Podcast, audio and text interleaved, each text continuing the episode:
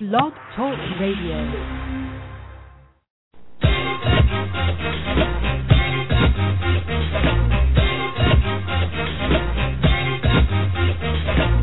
The Keys is proud to announce The Communicators, airing Saturdays at 7 p.m. with your host, Brother Leroy, from the heart of Harlem, USA. Don't forget, every Saturday, 7 p.m., The Communicators, with your host, Brother Leroy, on the Keys Network.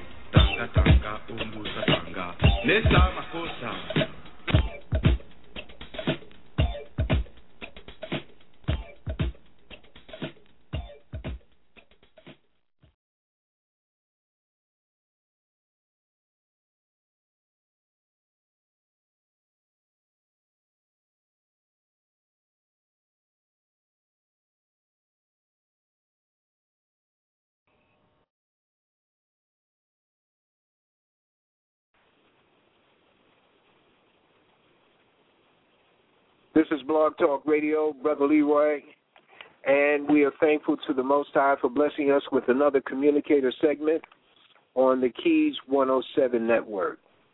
Remember, this show is archived, and you can have your friends and relatives plug in to our archives on the Keys 107 network. Go in, look for the date and the subject matter. And once again, we're always thankful to the Most High for blessing us with another day on this good earth, another day to do some good deeds for ourselves and our family in order to pass on a good vibration, not only for ourselves and our families, but for the community and humanity at large.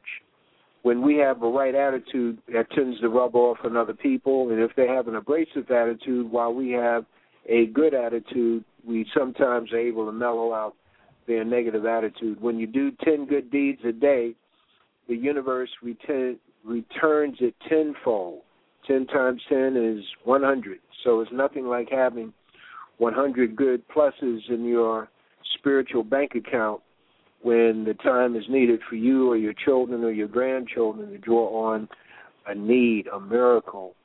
And the communicator program features various guests who have information that will enable us to live a better life. And uh, that's a theme. And then there are other times when we have guests who will shed light on current events or even historical events, and thereby giving us a clearer understanding of where we are and where we need to go. Tonight, ladies and gentlemen, we have the benefit of having firsthand witnesses to Libya and Libya before the invasion by NATO and others, and NATO, uh, I'm sorry, before NATO invasion, during the NATO invasion, and after. And one of the sore points of the campaign against Gaddafi is the fact that many, many Africans, many black Libyans, have been slaughtered because of their ethnicity because they are black. This information is not out in the public, but uh, there are some African newspapers like African World in New York, the African Sun in New York, rather, has uh, printed stories on this in some other vehicles, sometimes on the internet, a lot of times on the internet.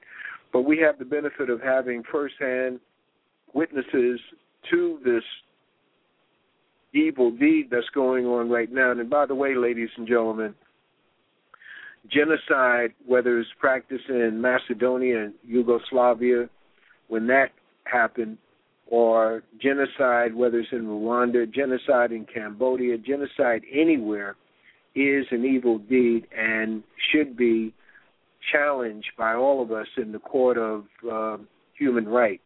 If we can't do anything about it, we should always uh, at least have our Congress or senators let them know that we know something is going wrong and that they should take a stand against it wherever it might occur. Without further ado, we have a husband and wife, Jimmy and Joan, on the line, and they will uh, begin their story about Libya. First of all, Jimmy and Joan, thank you very much for joining us on the Keys 107 Network. Thank you, uh, Dr. Leroy. Thank you so much for having us. We thank you and your audience for listening to our gripping story. And um, the thing I'd like to do, if it's okay, I'd like to first of all address the the genocide in Libya, and then we'll go back and we'll tell your audience and you about about what credentials we have to to pass this information and everything on to you. If that works for you, I'll start. That works, and thank you very much. Please proceed.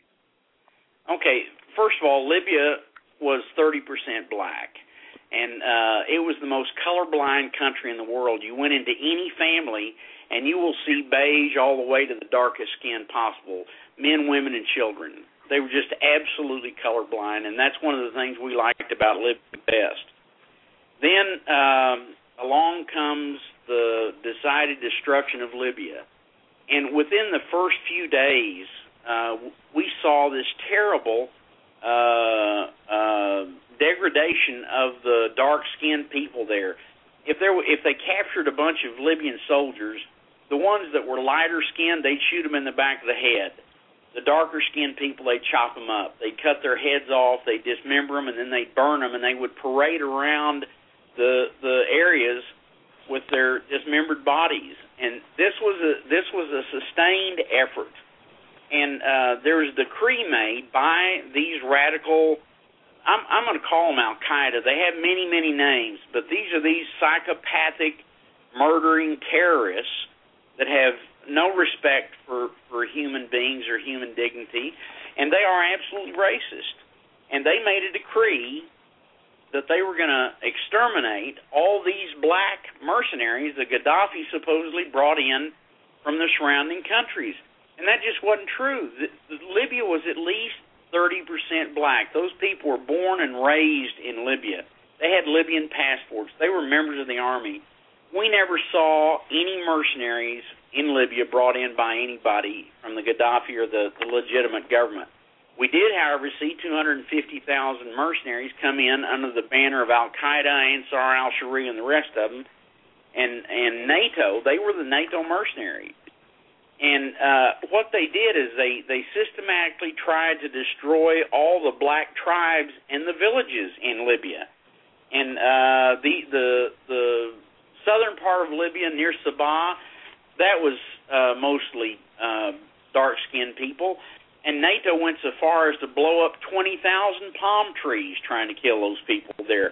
There were more sorties into Libya during the NATO invasion than there were in all of World War II.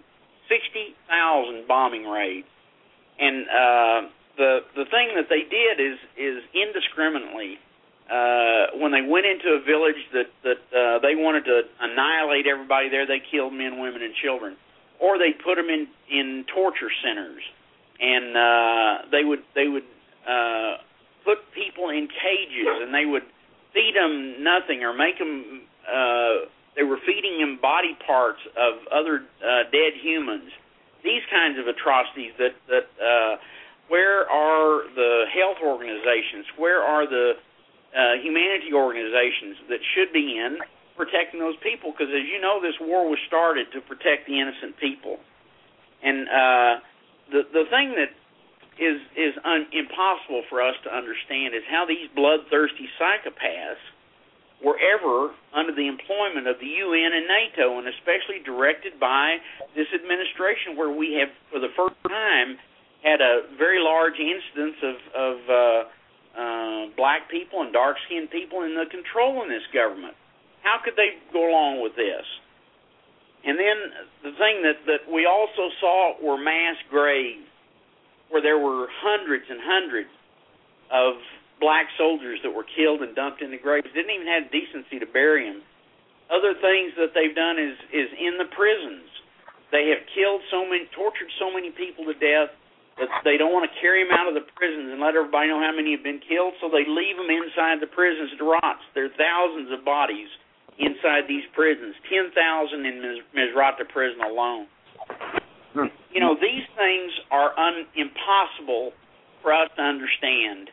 And you know, when 30% of that entire population or more was black, how anyone could try to annihilate. That's we're talking about 1.7 million human beings out of a total of five and a half million Libyans. 1.7 million of them were dark skinned. And uh, for NATO and UN and these organizations are supposed to be protecting civilians, to allow that is absolutely unacceptable. Dr. Leroy? Hello? Are you there? I don't know if I lost you or not. Hello? Yes, I'm here. I'm here. Jo- Okay, I, I was going to speak for a minute. I'm. This is Joanne. Yes. I wanted to say what we witnessed happening to these people in Libya uh, was where they were war crimes.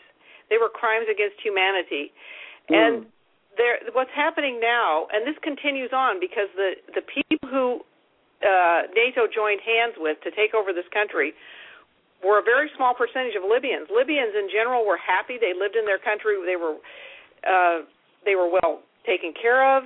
When a Libyan got married, they got uh, gifted money. They were given free housing, or excuse me, free medical, free uh, education. They had good lives. They were also given a house when they got married for 10% of their salary for 20 years, and then their house, the house belonged to them. They were given uh, a wage, a higher wage than anywhere in Africa or anywhere in China or even India if they were hungry, they could go to food, huge food stores if they needed food. The security in the country was was incredible. They did. I think the whole time we were there before the war, we maybe saw three policemen in a two million city of of Tripoli. They Hmm. just have. They did not have um crime like you would think. People could walk on the street any time. Women were never touched, ever. Hmm. And if a woman was touched, that person was in big trouble, and he either had to leave the country or he was going to be in prison probably the rest of his life. Now Hmm. women are raped on a daily basis because these Al Qaeda have taken over the country. The Hmm, five hmm, percent hmm. of the radicals that Libya sends to Afghanistan and other places to fight our soldiers joined hands with NATO to come back in and take over this country. And they Hmm. are now running this country, and there is no government really to speak of. There is no security of any kind. That's why two million are in exile. But the thing that's happening to the Tawergha people is what I'd like to tell you about. That small town that's 25 miles south of Misrata, during the war, they're they're uh, all dark-skinned people. They were left over from the the slave trading in the 1800s, and they settled there uh, during the 1900s and stayed there. The Italians who were in control of Libya at that time treated them terribly. They were treated as second-class citizens. Then the old king came, the king that they put in, that England put in to run Libya, he treated them just as bad. He treated all the Libyans bad. But when Gaddafi took over, when he when he had his revolution, he treated them as equals, and he educated them and gave them their land, and he gave them positions in the government. He had huge respect. Gaddafi did for all of African people. You know, he called himself an African, not an Arab. Hmm. This is one of the reasons that these rebels are so angry at the black people. They think Gaddafi especially liked them, so they're killing them more. This is Hmm. this is insane behavior. But the Tawergha people were were thrown out of their home. They were not only thrown out, but the homes are being burned systematically by the Misrata tribes, and they're told they have no home and they will never have a home in Libya. Many of them have been killed. This is a this is a genocide of these people, and this needs to be pointed out. It really does. This is a serious, serious matter. Uh, just just go back, Joanne. Just go back over the some of the uh, the list of benefits that the Libyan people were enjoying in general that the people in the West do not know. People in America don't know. Well, let me do that. I've got a list. I'll I'll try to remember all of them. First of all, the Libyans never owned their land prior to the time that the the bloodless coup that put Gaddafi in office. They had been occupied for 8,000 years. After World War II, uh, prior to World War II, the Italians were the latest occupiers, and then stepped in there, and this and this King Idris, who was a pedophile, sorry human being, average salary in Libya at the time was about fifty dollars a year, and nobody owned their land. Doesn't make any difference what color they were; they were slaves for all practical purposes. So the bloodless coup happened. The first thing Gaddafi did is gave everybody the land that they had been working. The second thing he did was he emancipated women. They didn't have to wear burqas. They were they were allowed to do whatever they wanted. Basically, they drove their own cars. They owned their own businesses. They were teachers. They were doctors. They were in high positions in government. Uh, the next thing, when people got married, the day they got married, the government gifted them forty six thousand dollars in cash to help them start their lives. Wow. Their first car cost them half a dealer invoice their home, which would which the government was building brand new ones, six six hundred thousand condominiums all over Libya, two thousand square feet to twenty seven hundred square feet in size, brand new. You paid ten percent of your salary for twenty years, and you got the title to your home. In addition to that, all your utilities were paid: water, electricity, natural gas, sewer, etc. Your uh, uh, if you were hungry, if you didn't have enough money for food, they had warehouses all over. You went up there and they gave you 50 kilos of rice, 50 kilos of flour, 20 kilos of, of cheese, uh, 20 kilos of powdered milk, enough food, uh, pardon me, enough money to buy an animal. And that was, you didn't have to fill out a form or anything. You went to one of those warehouses and said, my family's hungry. During Ramadan, every person in Libya could go to any bank and they got a gift of 500 dinar, which was about 450 dollars.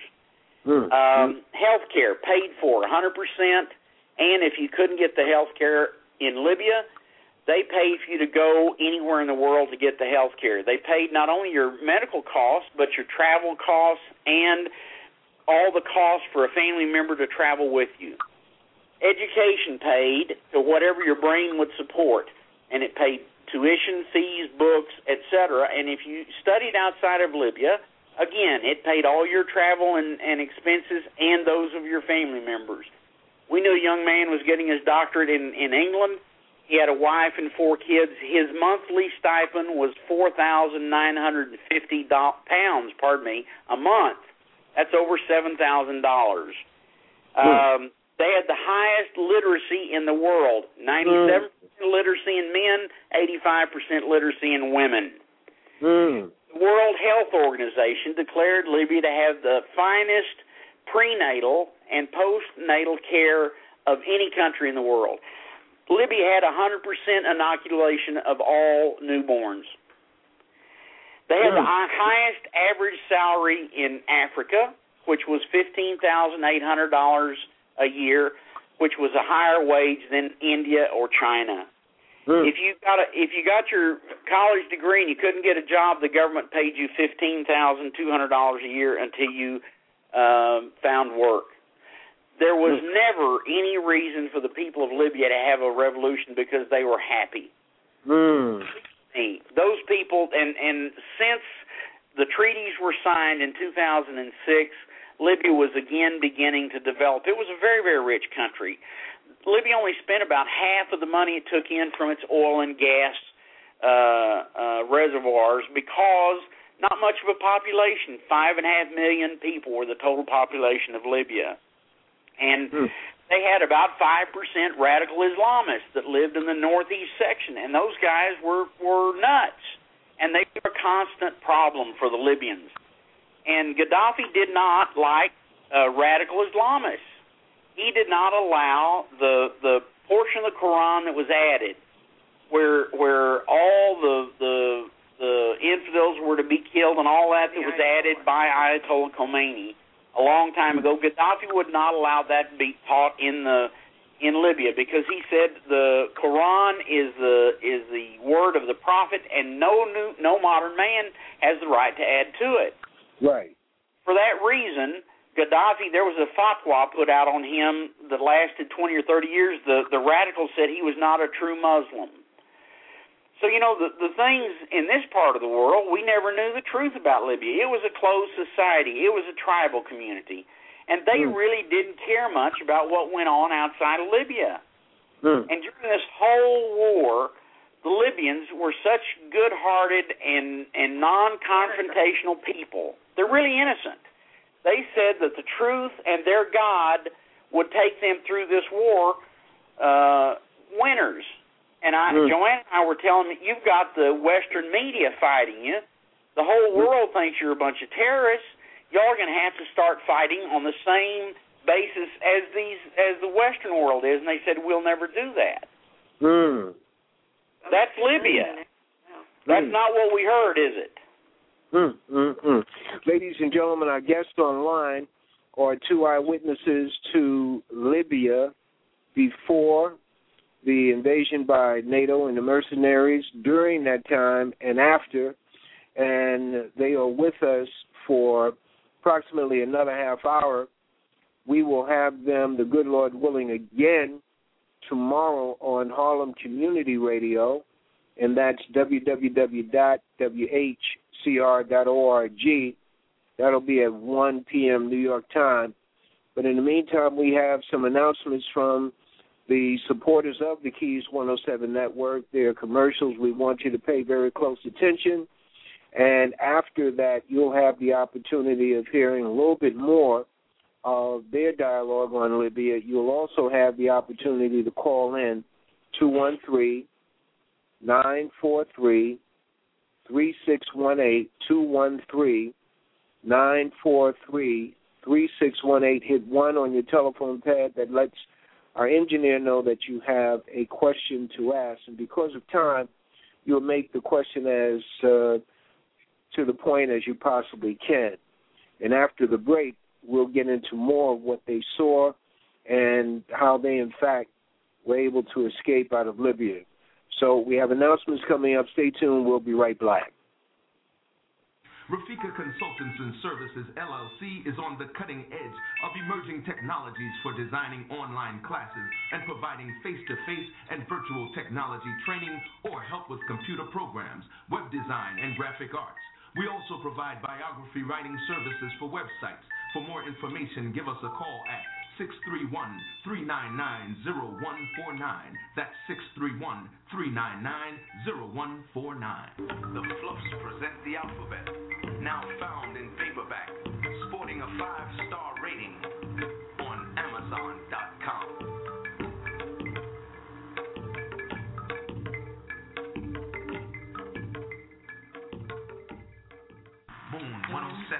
fashions and gifts that bring out the best in you. Moon 107 is an online retail store featuring women's and men's clothing and a gift shop. The woman's shop features stylish tunics, suits, and accessories and offers the well dressed woman an outlet to find the perfect gift for self or for someone else. The men's shop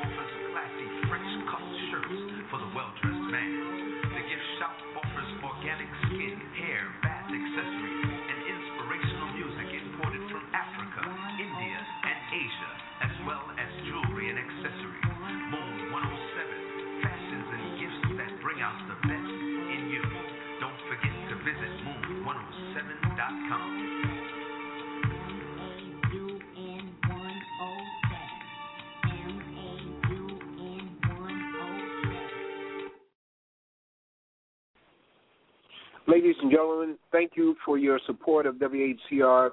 As we indicated, please pay very close attention to the commercials you hear. Support those who support the network, the unique information that you get each week. And once again, we're back with Jimmy and Joanne.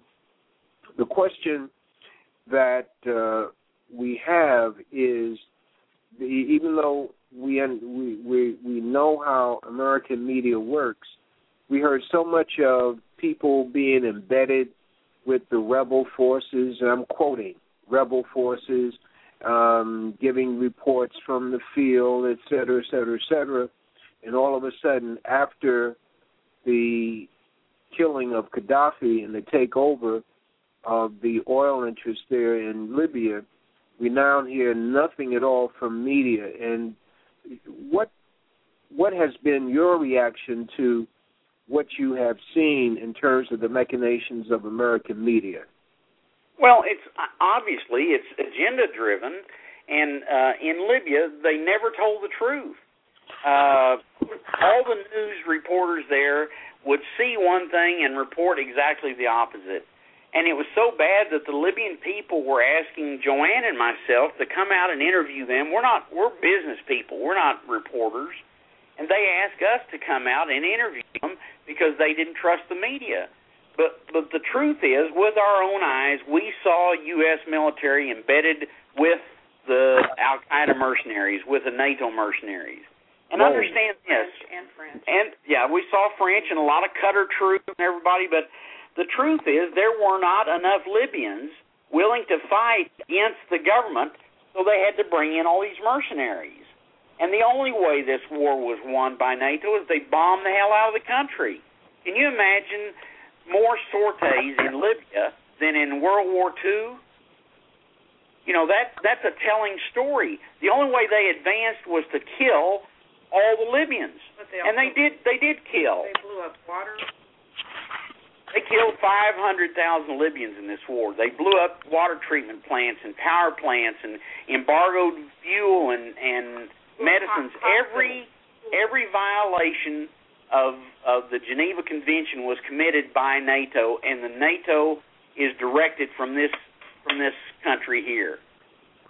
And the the fact that there were no embedded troops, that's absolutely not true. We saw a C-130 full of Marines land in in Ras Lanouf, which is the big oil port. It was blown up when it hit the ground. All the Marines were killed. Not Wait a minute. Wait. Wait. Whoa. Whoa. Whoa. Whoa. Whoa. Go back. There was a, a C-130 troop carrier Towards the end. that landed in Ras Lanouf, which is the big oil port in Libya. When it landed, it was hit with a rocket and blown up, and every person on board was It killed. made Libyan TV all over Libya. and not one report was made here. Now there's a there's Alex Jones has a you know he's a he's a gravel talking guy, but he has a military man that that processes the bodies of our soldiers. And this man testified on on his show that uh he was receiving lots and lots of military bodies. And he was having to say they came from Afghanistan or someplace else, but he said the tags on them indicated they were coming from Libya. That's terrible. So Yeah. it, it's happened and it's been covered up. And you know the thing is, all of us, I'm talking about us good God fearing people, had better better start joining hands. We better forget about race, creed, and color, and we better look at who the real devil is, who's destroying our lives. We better join hands and try to make this world a better place because uh, you know our lives are being destroyed. Joanne and I have been threatened not only by Al Qaeda, they've told us they know our address and they're they're going to be at our front door one day, but also by our government. We've had intelligence agencies that came in here and debriefed us because they don't know anything that's going on in Libya now, and they come to our home regularly. We don't mind that. We give them all the information we have, but they've told us we're in more danger from the government here than we were ever in the hands of Al Qaeda. And that came from U.S. intelligence agencies. There are four of them that are debriefing us. I, I want to get into to how we got back to Libya and why we were captured because we had we had booked a whole lot of business in Libya. We were very successful in what we did, and we were invited. Joanne and I were invited to come in and head a non-governmental organization fact-finding commission in April. We went in there in May, and we actually got trapped inside Tripoli and couldn't get back out because of all the NATO bombings on the road. You had to go in by car, and it was a long drive from Tunisia into Tripoli. In the end, after after NATO overran Tripoli, and incidentally, in the first uh, four or five hours, there were three U.S. Uh, Apache gunships that flew into Tripoli from the Mediterranean, and they killed every man, woman, child on the street. They killed 1,300 people and injured about 5,000 in the first few hours of that attack on Tripoli itself.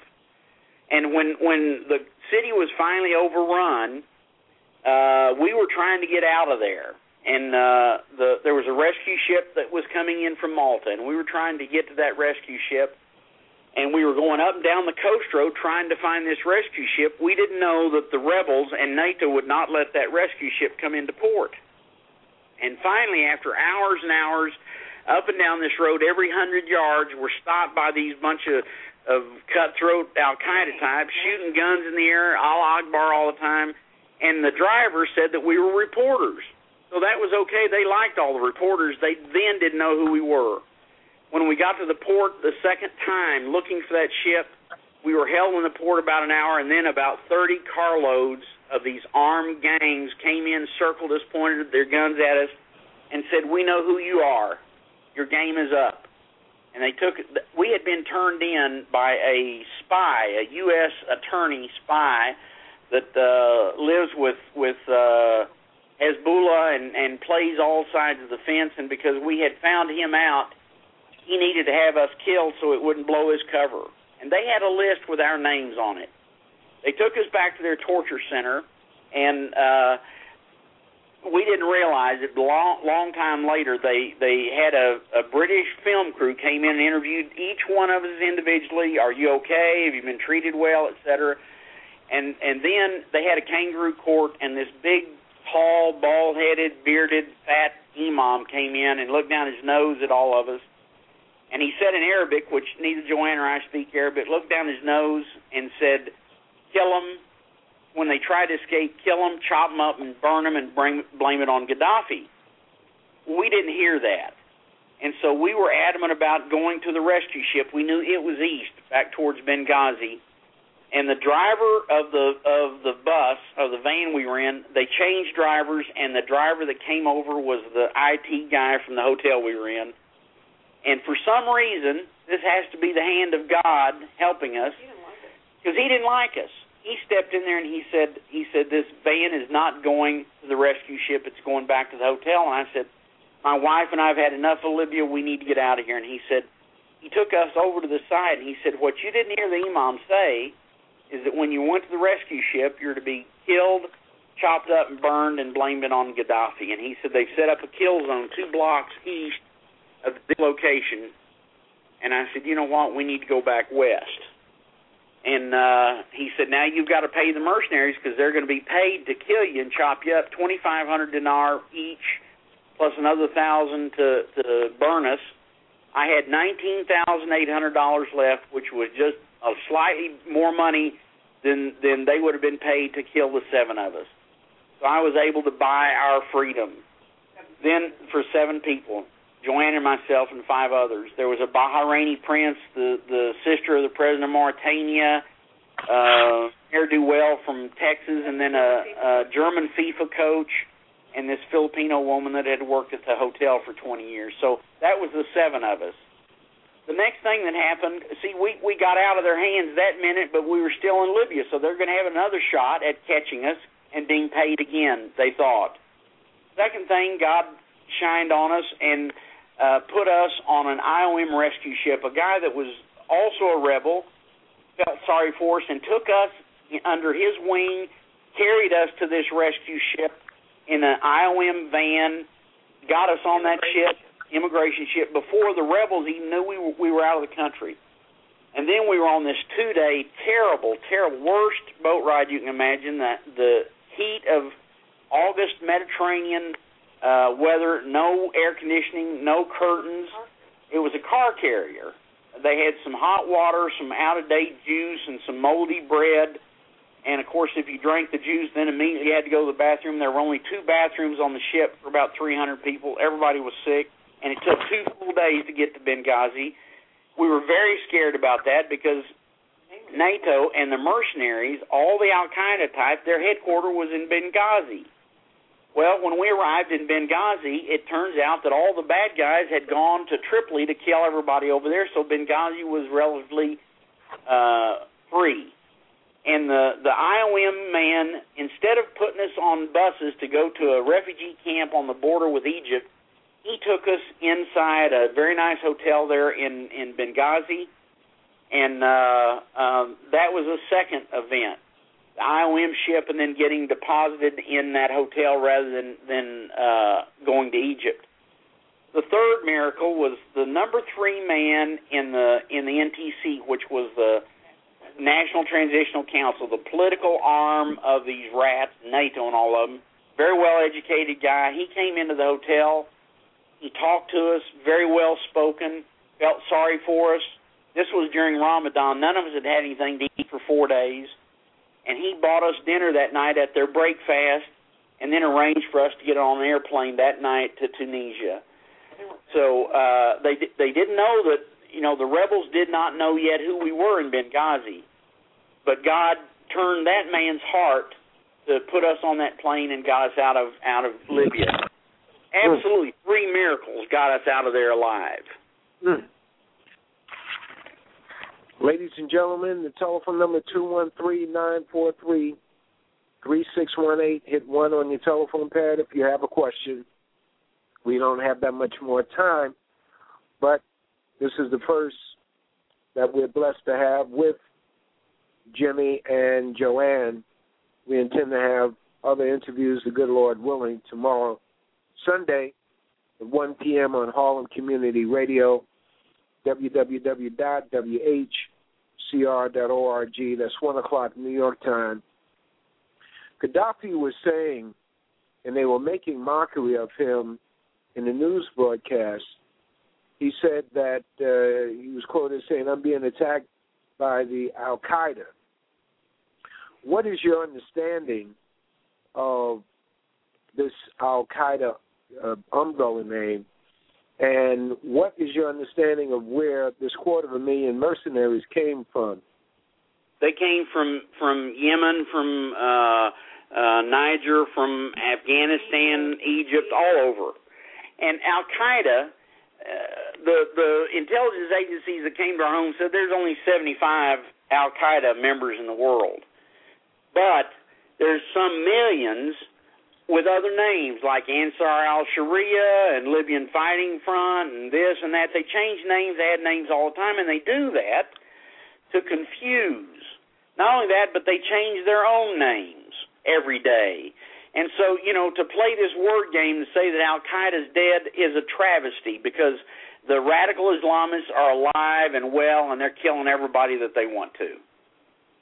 So, you know, this the fact that in, in fact, let me tell you something else. When we were giving this critical information about movements of these bad guys in Libya, North Africa, that we get from the tribal leaders who are in exile. There's 2 million Libyans in exile. And they give us information, and we're trying to give it to people in this government. Nobody wants to hear it. Finally, they started debriefing us and we're giving them information, and they came back and they said, well, you know, your information is being discounted because you're using the term Al Qaeda. And I said, what do you want me to call them? Well, you have to call them radical Islamists or or whatever. And I said, you mean you're going to discount what we said over a semantics question? One thing we told them is there was a there are two big training camps in Libya where Al Qaeda or all these other radicals are bringing people in from all over the world and training them in Libya because Al Qaeda and the Al Qaeda associate companies or entities own Libya. And they they uh, Libya had 450 billion dollars in cash and cash equivalents before the war. All that money's disappeared.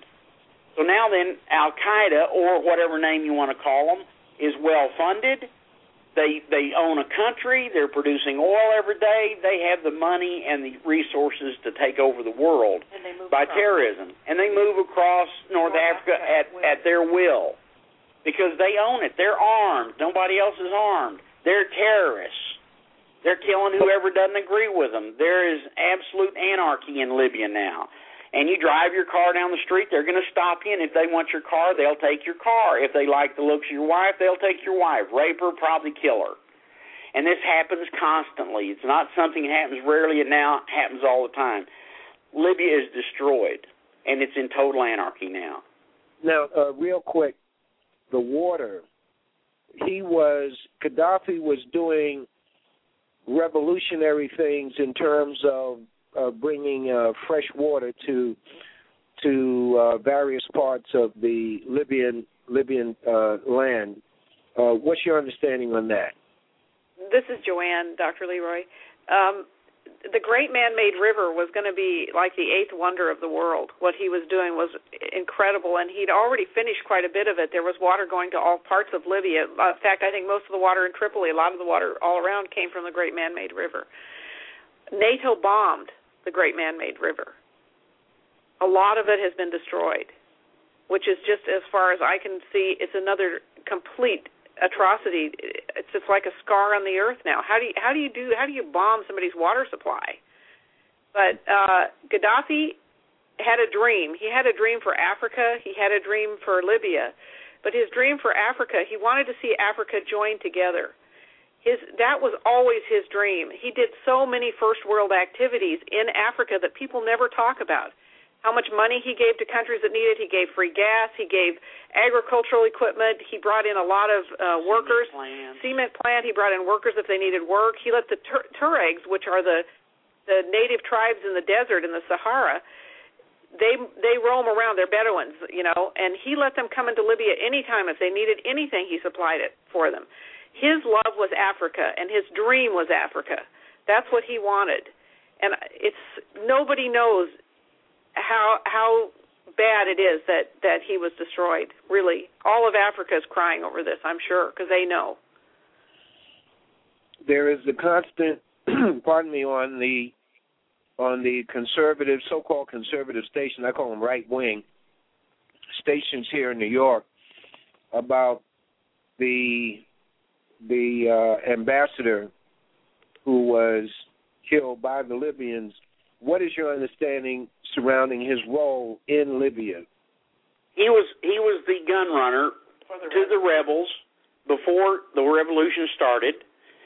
He he was the gun runner to the rebels in Syria after he became ambassador, and uh, you know he he was he was the supplier. He was the arms dealer, and all the arms went through Qatar and delivered to the rebels on the east side of of Libya, and now then they're delivering them into Syria. The same thing. And uh, the reason he was killed, and the reason we know this information is the uh, Libyan tribes have people inside all these organizations listening and watching them. And we're the official spokespeople for the tribes of Libya, which means the Libyan people, because they don't trust any foreigners except us. And that's because we were there during their tough times. But there were people that overheard the conversation in Benghazi. He had dinner with the ambassador from Turkey that night, and he was asking for Turkey to help them, help the U.S. get back the 20,000 man-panned rockets that had been delivered to Al Qaeda and the mercenaries in Libya and were never used. And the dangerous part about those is all these rockets were made in the United States, and the United States can't have them being used to shoot down airplanes and and other things because then it'll make the U.S. look real bad. So he was one. He was he was trying to entice the Turkish uh, government to get these weapons, but these twenty thousand rockets back and the Turkish ambassador told him to pound sand. Basically, he walked out of the front door of that of the CIA uh, uh, compound, never anything but a CIA compound. The Turkish ambassador walked out the front door, immediately went to the air base, was put on a military plane. When his plane touched down in Turkey, the fighting started. Hmm. And he was killed about an hour after the fighting started. They really had planned to take him alive and we're going to trade him for some detainees in in Guantanamo. But Mm. uh, uh, they were afraid that the Marines would be there any minute because there were armed drones flying around in that area uh, all the time. And so when they attacked, they attacked expecting retaliation to happen immediately, and it just never happened. Hmm. But we had, you know, we were given information immediately. Please, please tell your people, you know, these people are hiding in this hospital in Benghazi. The assassins. The assassins are are hiding there, and and then it would be uh, day would go by or some hours would go by, and they said, now it's time. Please tell them they've shaved off their beards and put on Western clothes and are moving towards Cairo in in certain kinds of vehicles. But you know, when you we're not intelligence people, we're just we're, we're just business people who who've been thrown into this thing in the middle of it. But we have we're human beings, and we can't. Who could stand by and watch these kind of atrocities happen in front of your own eyes? Hmm. If you don't speak out, then you're as bad as the people who are doing them. I think I really do believe that. So this for us, we're going to speak out. We're going to talk about uh, the genocide that's going on in Libya and and how many uh, races are being killed there. And, and the thing about what happened to the ambassador too, there's a man who's running the military. Actually, the U- the U.S. joined hands with him. His name is Abdul Hakim Belhaj. Belhaj was in Guantanamo. He's well known to the CIA. He's been captured by him a couple times. He was put in charge there of the of the military. When the ambassador was killed, he made a formal statement on the radio in Tripoli. And what he said was this is what it will happen to people who bring other nations who bring anything into Libya. Libya belongs to our group. Our he didn't say Al Qaeda, but it's his Islamic fighting group. He, he said, "I've been in it all my life. I know it, and I know all the people, and we we own this country now. You're not welcome here. Uh, we have weapons of mass destruction. We will use them. We're not afraid to use them. So don't bring your your governments here. Don't bring anybody here. We own this country." And he put that formally out in Tripoli uh, the day after the ambassador was killed. Who controls the oil?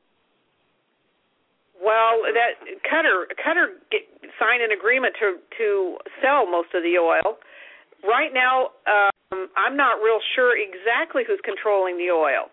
Uh, there is some government officials there. I'm not sure the government gets any of that money. The the um, uh, oil is they, their production is way down, but it's still about a million to a million two barrels a day of oil, and they produce more gas by dollar volume than they do oil.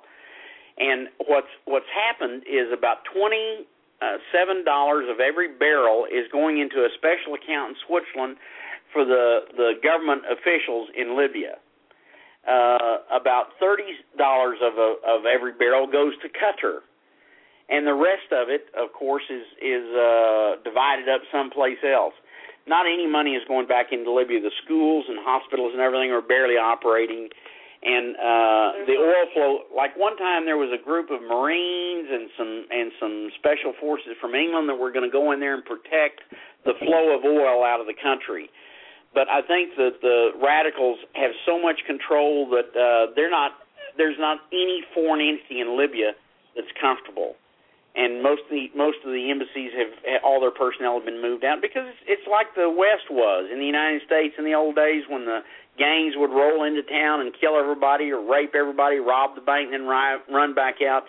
That's Libya. The tribes of Libya put their hands. And the tribes of Libya, they know that to clean up this problem, it's going to have to be done internally because there's no foreign entity that's going to be able to go into to uh, Muslim uh, uh, mosques and in Muslim organizations and fight them because that would be seen as war between religions.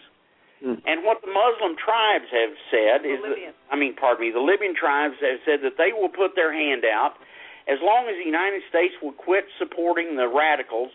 They will go in, they will clean out all these radicals in Libya, and then they will go country by country and join hands with the tribes in the other countries and get rid of all the radicals and clean up the Muslim religion. That's Explain- never been responded to.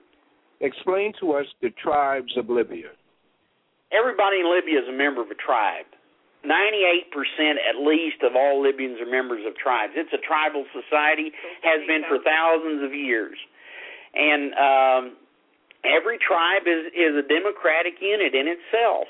And each tribe has, has tribal leaders, and then they elect a, a supreme leader for each tribe, and then all the tribes have 200 members in the general secretariat, and there's 40 uh, tribal leaders selected out of that bunch, which are the regional leaders, and then there's a select committee of six, and then there's one supreme leader.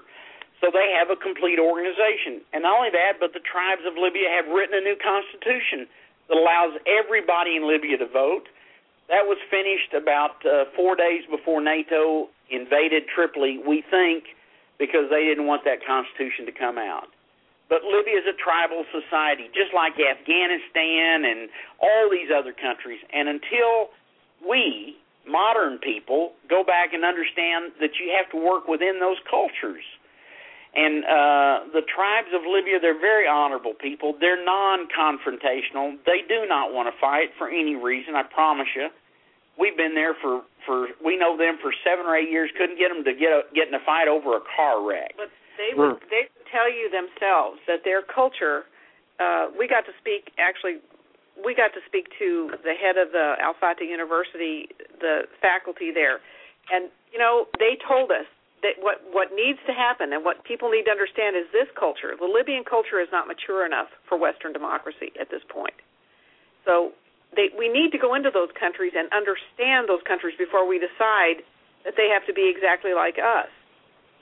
Hmm. You know, it, they're they have a different way of looking at the world than we do. They have a different culture than we do.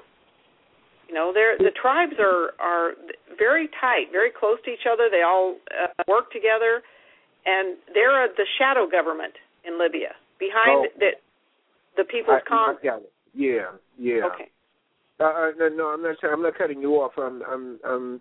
It's just coming to me because of the the tribal aspect of the Libyan um, country, and, and and that reflects back to when the Europeans came in and divvied up the country. They cut across tribal lines. Yes. Yes, that's right. Cut across tribal lines so that the uh, individuals would would be played one against the other. The, That's right. Uh, the the uh, now now Gaddafi was involved with something relating to gold, and um, Blair and Rothschild, one of the Rothschilds, was involved in it. And That was- it, Yeah, that was that was the African Bank, and Gaddafi put forward the the proposal to cause a gold-backed dinar for the continent of Africa. It had nothing to do with the Rothschilds. This was this was going to be a purely African deal, and a gold-backed international currency would have killed the paper bankers. Federal Reserve, Euroclear, all the Rothschild group would have been destroyed because they're fiat bankers, they're paper bankers. And the main reason Libya was overthrown and Libya was destroyed was to kill the African bank. Because I'm telling you, a gold backed currency would destroy these paper bankers. But you know, it it the the lie that you hear in the media is it was something else. It was about oil. No, no, no. AFRICOM was another reason the U.S. is bound and determined to have military control of Africa to keep all those resources away from China. And then the story about Lockerbie, that was not true. We've we've uh, since seen all the testimony. The U.S. paid witnesses four million dollars apiece to lie about Lockerbie. That was a CIA deal that blew up that plane.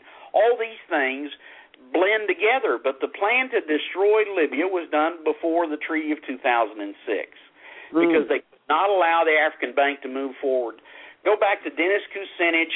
He he had a, a, a report that he gave in in March about the the uh, war games that were perpetrated between England, France, and the United States to attack a a uh, uh, dictatorship, oil-rich dictatorship in northern Africa. It was going to start on the 16th of March. There was going to be 11 ships in the Mediterranean. They were going to do a no-fly zone first, etc. It just happened a month earlier than they had planned. But that was done in 2010. So the Arab Spring was all phony. That was all made up in order to take over Africa. I mean, take over Libya because that was the strongest country in Africa. But you hmm. know, you've got to you've got to look at who the beast is. And I'm telling you, Joanne and I are being we have been destroyed. Not only has our business been destroyed, but the intelligence agencies have told us that we're victims of a soft attack. They've destroyed our business. They've destroyed our finances. They they have made it. We, we've been blacklisted where we we nobody will talk to us about a job or anything. wow. We're victims. Absolutely sitting in here in our home, we're captive. We can't we can't leave from our home. Man. So it's a real danger for us. What we did is we the last asset we had was a was a very rare old antique car, and I'm I'm trying to raffle that thing off uh, for tickets of ten dollars a piece. If you if your folks would like to help us, I'd sure appreciate it. It's aitnv dot com, and uh, we're only selling three thousand tickets. I know that's a crass commercial, but uh, we really need the help, you know, just to pay rent and and uh, keep the phones working. And and uh, we used to be very very productive business people, but We'd uh, like to be again. yeah, we want to be again, but uh, you know the the sad fact is uh, we joined the wrong side. We were trying to defend the good people of Libya, and uh, we shouldn't have done that. We should have kept our mouth shut and gathered a whole bunch of money in and and let these people be killed. But that's not our that's not our character. And uh, I'm telling you, we all need to join together. We need to look at these things real hard and look at the truth. Did you get Jimmy, Jimmy and Joe. I'm sorry, Joanne. Yes. I'm, I'm sorry. I, I cut somebody off, Jimmy or Joanne. Who was who did I cut off? No, no, it was me. It's okay. I was asking you if you received those videos and those pictures I sent you today. Yes, yes, I did, and I haven't gotten a chance to go through them. But by the time we engage tomorrow, uh, I will have. Also, Okay. I want you to want you, uh, Jimmy, to give the location where people can connect with you. That that uh, raffle uh, or the opportunity to to help you out. I'll put it that way, as opposed to saying a raffle. Okay, it's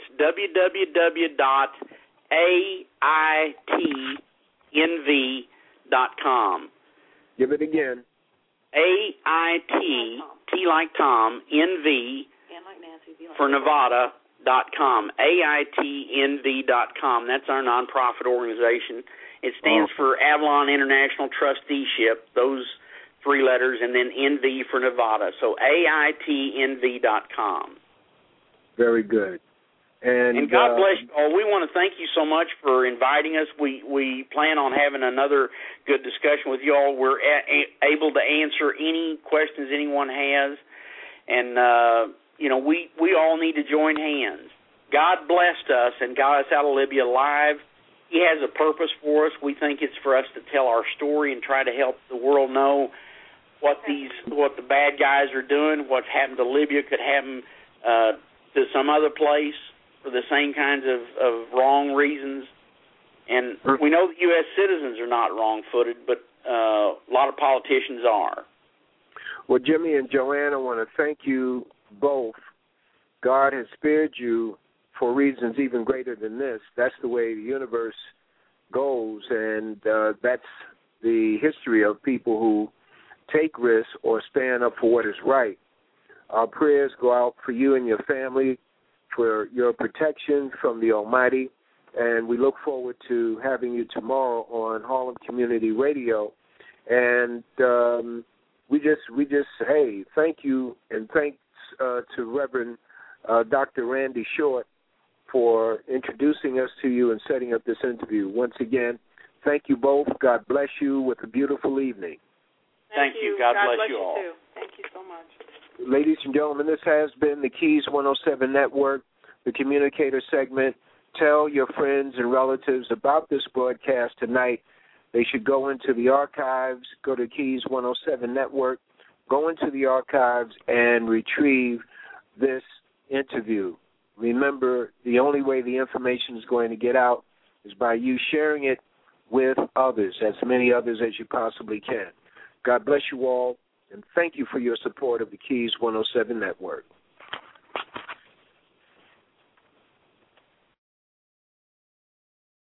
Rafika Consultants and Services LLC is on the cutting edge of emerging technologies for designing online classes and providing face to face and virtual technology training or help with computer programs, web design, and graphic arts.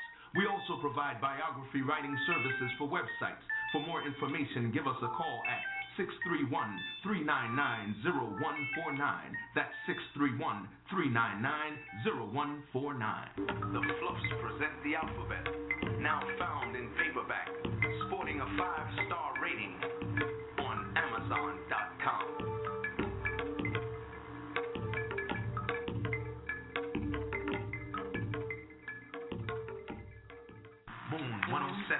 fashions and gifts that bring out the best in you. Moon 107 is an online retail store featuring women's and men's clothing and a gift shop. The woman's shop features stylish tunics, suits, and accessories and offers the well dressed woman an outlet to find the perfect gift for self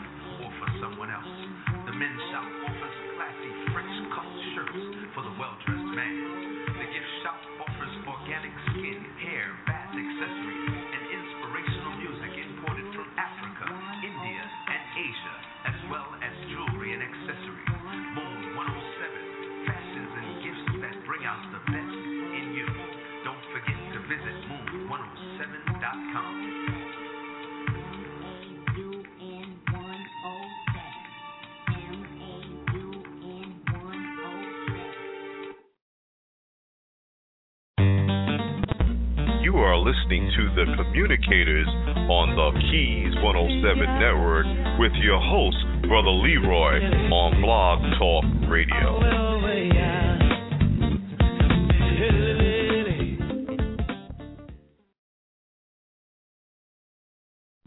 Keys 107 and the FOI Board of Directors is proud to present The Final Call.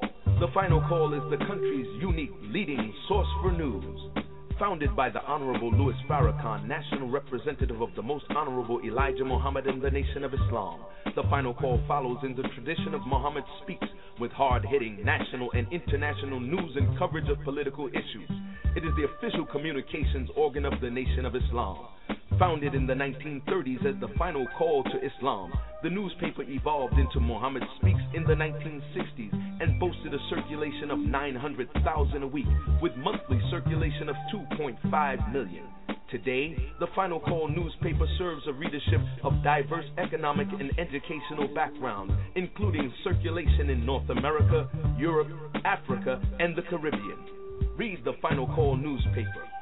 Can find one of the beautifully bow tied representatives in your community or read finalcall.com.